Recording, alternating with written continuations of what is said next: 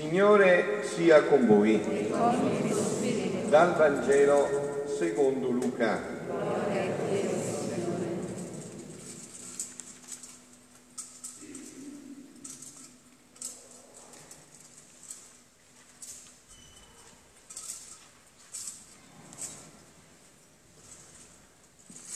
In quel tempo Gesù disse ai suoi discepoli una parabola Può forse un cieco guidare un altro cieco? Non cadranno tutte e due in un fosso? Un discepolo non è più del maestro, ma ognuno che sia ben preparato sarà come il suo maestro. Perché guardi la pagliuzza che è nell'occhio del tuo fratello e non ti accorgi della trave che è nel tuo occhio? Come puoi dire al tuo fratello, fratello lascia che tolga la pagliuzza che è nel tuo occhio, mentre tu stesso non vedi la trave che è nel tuo occhio? Ipocrita, togli prima la trave del tuo occhio e allora ci vedrai bene per togliere la pagliuzza dall'occhio del tuo fratello.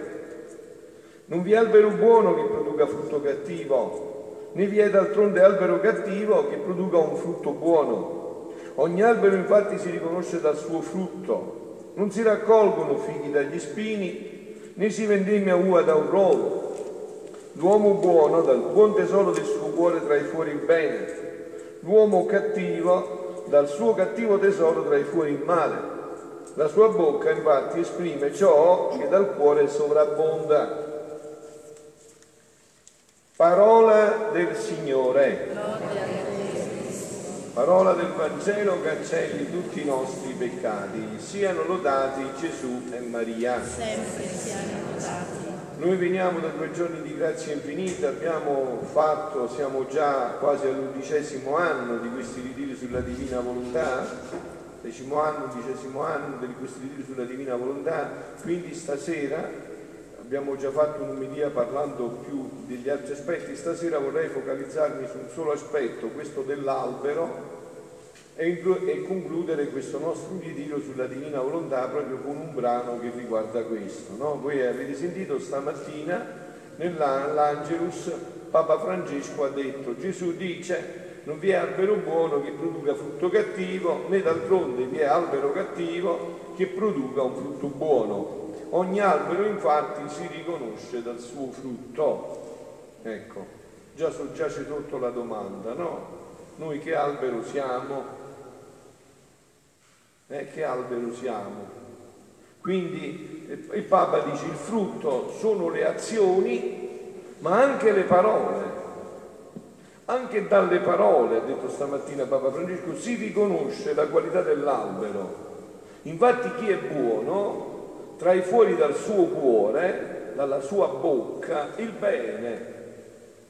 E chi è cattivo trae fuori il male praticando l'esercizio più deleterio fra noi, che è la mormorazione, il chiacchiericcio, parlare male degli altri.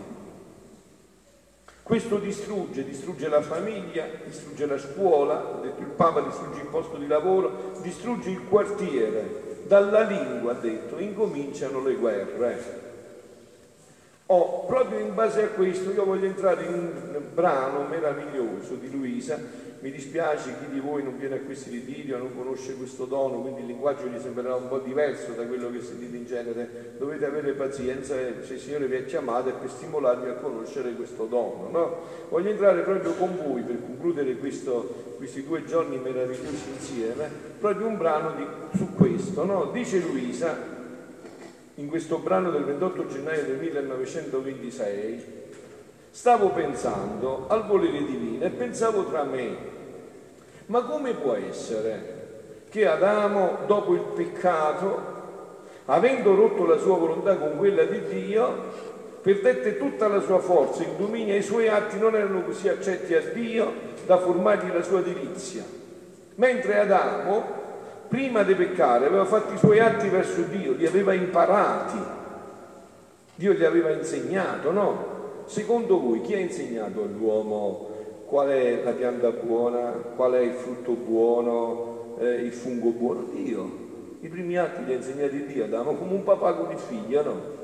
Papà che insegna al figlio, la mamma, gli dicono guarda che questo non si fa perché ti puoi fare male, questo è bene, questo è...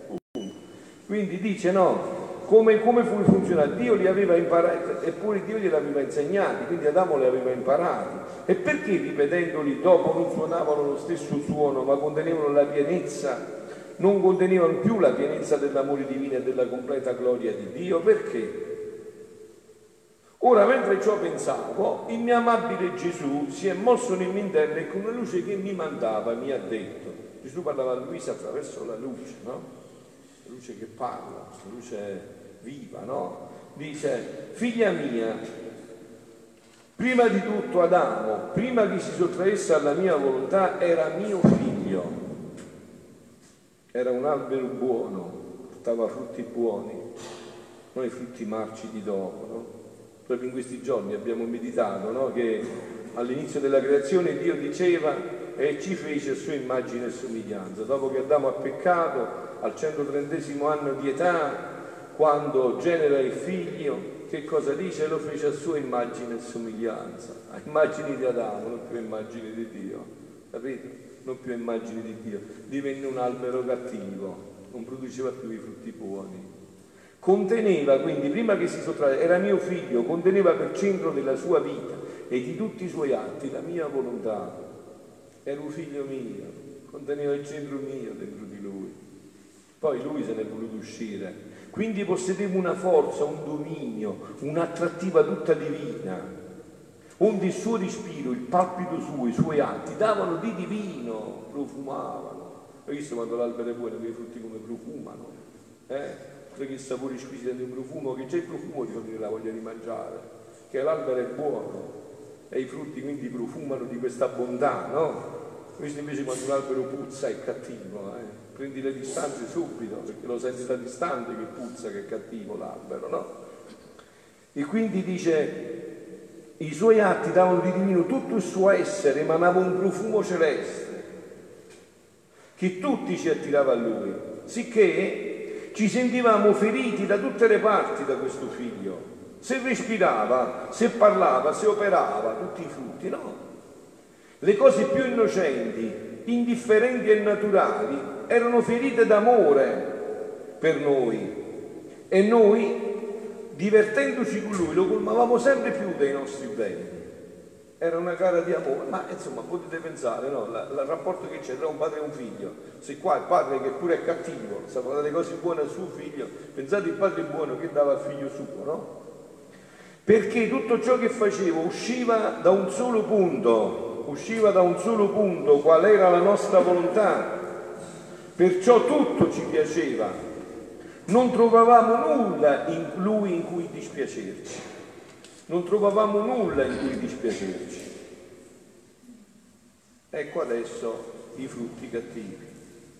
Ora, dopo il peccato, Adamo scese dallo stato di figlio e si ridusse allo stato di servo, da figlio a servo. Da figlio a servo, cioè da piangere giorno e notte, da figlio a servo. E come la ruppe con la volontà suprema, così uscì da lui la forza divina, il dominio, l'attrattivo, il profumo celeste. Perciò non più davano di divino gli atti suoi, il suo essere, ma si riempì di una sensazione umana che facendogli perdere l'attrattiva non più ci sentivamo feriti, anzi ci mettevamo a distanza, dice chi ha sempre sta puzza? L'avevamo fatto così profumato, ma chi ha sempre sta puzza di un essere umano introdottosi in queste fogne, che noi l'avevamo fatto negli splendori celesti? No? Chi può sentire la puzza di questi frutti? No? Come di fatti li faceva. Ma sai tu che cosa sono gli atti della creatura senza la pienezza della nostra volontà? Sono come quei cibi senza condimenti. Eh, che paragone perfetto. Domani ci un piatto di pasta senza sale eh, senza niente cibo, non serve a niente. Sono come quei cibi senza condimento e senza sostanza, che invece di gustare, eh, di gustarli, disgustano il palato umano. Così disgustano il palato divino. Sono come quei frutti non maturi che non contengono né dolcezza né sapore. Hai visto quando per sbaglio ha dato un morso, un caco a cervo? Che fa? Eh? Ti leghi i denti, eh, no, sputi una continuazione è amato, no? né dolcezza né sapore. come quei fiori senza profumo, sono come quasi pieni sì ma di robe vecchie, fragili e stracciate. Tutto ciò può servire a una stretta necessità dell'uomo e anche un'ombra, una sfumatura della gloria di Dio, ma non alla felicità e a tutto il benessere della creatura e alla pienezza della gloria di Dio. Ora, di contraccambio, al rovescio, con quel gusto non si mangia un cibo ben condito, con quel gusto non si mangia un cibo ben condito e sostanzioso, come è buono, dice, eh? quando è ben condito e sostanzioso. Ciao, come, come cucina bene, come è saporito questo cibo, come è buono questo frutto. Che albero bello è questo che ha dato un frutto così saporito. E così sono anche la nostra vita, le nostre parole, quello che testimoniamo agli altri. No? Co- come non rafforza tutta la persona, il solo profumo del condimento stuzzica l'appetito e l'avidità di mangiarlo. E così Adamo, prima che peccasse, con la sostanza della nostra volontà condiva tutti i suoi atti e quindi stuzzicava l'appetito del nostro amore a prendere tutti i suoi atti come il cibo più gradito per noi e noi di ricambio gli davamo il nostro cibo più, più già prelibato della nostra volontà. Ma dopo il peccato, poveretto, perdette la via diritta di comunicazione col suo creatore. Non regnava più in lui il suo puro amore. L'amore fu diviso dal timore e dalla paura, vi ricordate? Ho avuto paura e mi sono nascosto. Dice, ma come ieri sera ci siamo mangiati i frutti del mio albero insieme. Siamo stati a fare la passeggiata, gli altri due andavamo fino a 5 la mattina. Abbiamo mangiato, siamo stati sul lungomare, ho dato i miei frutti deliziosi. Mo stamattina sono venuto a portarti il cappuccino e hai paura. Perché hai paura? È perché ho fatto connubio col diavolo. Mi sono introdotto con lui e sono diventato un albero cattivo e ho paura, quindi entrò la paura, e non contenendo più l'assoluto dominio della suprema volontà, i suoi atti di prima non avevano più quel valore fatto dopo il peccato.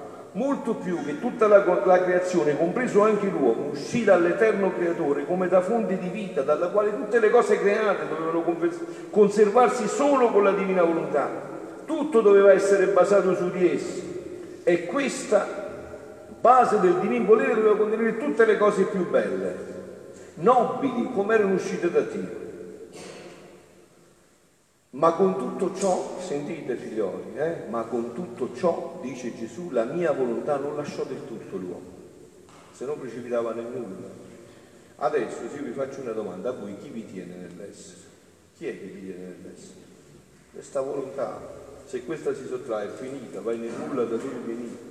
Quindi non, e non potendogli essere più fonte di vita e base che lo sostenevano, perché lui stesso si era sottratto ad essa, si offrì come medicina per fare che non venisse del tutto. Infatti adesso hai peccato e sei andato a prendere la medicina della, della confessione e ti sei risanato. Sei debole e ti mangi Dio, ti metti nello stomaco, ti metti la pasta e fagioli, maccheroni che hai mangiato a mezzogiorno e ti senti il sangue suo dentro il sangue tuo e il corpo suo dentro il corpo tuo. Medicine sicché la mia volontà è medicina, è santità, è conservazione, è cibo, è vita, è pienezza della più alta santità, a secondo che la creatura la vuole. Essa si offre, se la vuole come medicina, essa si offre per togliergli la febbre delle passioni, le debolezze dell'impazienza, le vertigini della superbia, il malessere degli attacchi e così di tutto il resto dei mali se la vuole come sanità, essa si offre a conservarla sana per liberarla da qualunque male spirituale. Se la vuole come cibo, essa si dona come cibo per farle sviluppare le forze e crescere di più nella santità. Se la vuole come vita e come pienezza di santità, allora la mia volontà fa festa. Fa festa perché si vede ritornare l'uomo nel grembo della sua origine, donde uscì, e si offre a dargli la somiglianza del suo creatore, scopo unico della creazione. Ha capito? Dipende da quello che vuoi. Lì a disposizione tua, anche stasera. Dipende come vuoi uscire da questo momento. Come sei entrato o totalmente rinnovato, o un po' rinnovato, o parecchio rinnovato, dipende da te. Lui quello che vuoi fa per te. Come sei disponibile, così lui agisce con te. E concludiamo, concludiamo. La mia volontà mai lascia l'uomo. Se lo lasciasse, ve l'ho detto, si risolverebbe nel nulla. Se non si presta a farsi santo della mia volontà, usa tutti i modi, almeno per salvarlo. E adesso concludiamo proprio con questo passaggio dell'albero che interroga noi poi, con questo concludiamo. Eh? Io, dice Luisa, nel sentire ciò dicevo tra me, Gesù, amore mio, ma se tanto ami che la tua volontà operi nella creatura come nell'atto in cui la creasti, come se non ci fosse stata nessuna rottura tra la volontà tua e quella della creatura. Questo è quello che Gesù vuole, questo è quello che sta preparando per l'umanità, questo è quello che già ha realizzato e che noi dobbiamo solo conoscere e prenderlo noi. No? Dice se stanno le cose così, perché nel venire sulla terra a redimere non ci desti subito questo gran bene? Che la tua volontà trionfando di tutto ci mettesse nell'ordine della creazione come uscimmo dalle mani del nostro celeste Padre. Perché? E Gesù uscendo dal mio interno, Gesù subito, quando si tratta di dare queste risposte, subito le dà, Gesù uscendo dal mio interno, mi ha tutta stretta al suo cuore, con una tenerezza indicibile mi ha detto, e sentite, concludiamo con l'albero, e poi c'è il riferimento a nomi, eh? Figlia mia, lo scopo primario della mia venuta sulla terra fu proprio questo, questo, che l'uomo ritornasse nel grembo del mio volere come ne uscì quando fu creato. Questo è l'unico scopo. Ma per fare ciò dovetti formare per mezzo della mia umanità la radice, il tronco, i rami, le foglie, i fiori di cui devono uscire i frutti celesti del mio volere.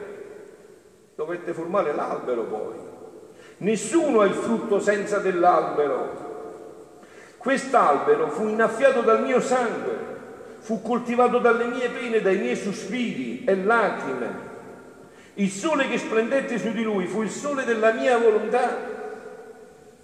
Quindi ci saranno con certezza i frutti del mio volere, ma per desiderare i frutti si devono conoscere quanto sono preziosi, il bene che apportano, le ricchezze che producono. Ecco perciò quello che abbiamo fatto anche noi in questi due giorni, no? che il mondo non conosce, poveretti. Mondo non lo sa, no? Il mondo crede ancora, nonostante ormai 60-70 anni, crede ancora che si può essere felici con le case, con i soldi, col sesso, con tutte queste cose che ci ha messo la testa fino in fondo, come nel braco dei porci, ma ancora, ancora crede questo, hai capito? Ancora! No, ancora pensa che possano fare qua, non lo sa il mondo, no? Non sa.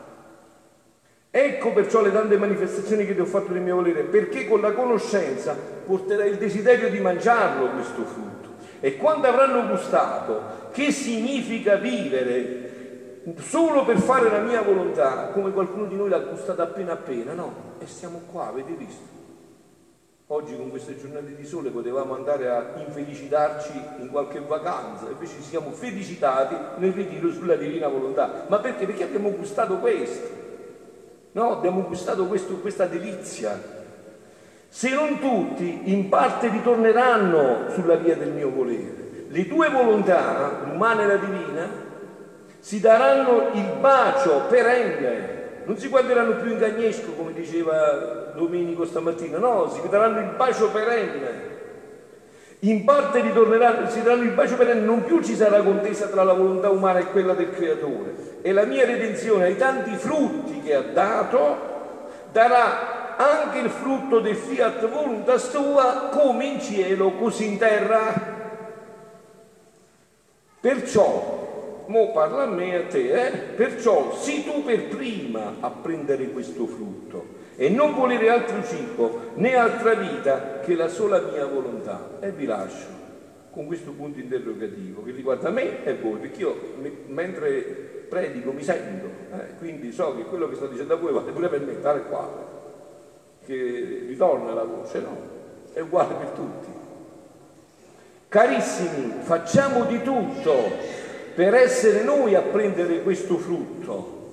Facciamo di tutto per prendere questo frutto, per mangiare solo questo cibo, non conoscere altro cibo che la volontà di Dio e dare questo cibo ai fratelli, essere albero buono che si deliziano della gioia di dare questo cibo ai fratelli, che si... Eh, che desiderano, bramano, ardono, bruciano dal desiderio di dare questo cibo perché l'hanno mangiato, hanno visto che questo cibo li ha resi felici e vogliono donare questo cibo ai fratelli. Questo è l'augurio che faccio a me e a voi dopo questi due giorni meravigliosi che abbiamo vissuto insieme. Siano lodati Gesù e Maria. Sempre siano lodati.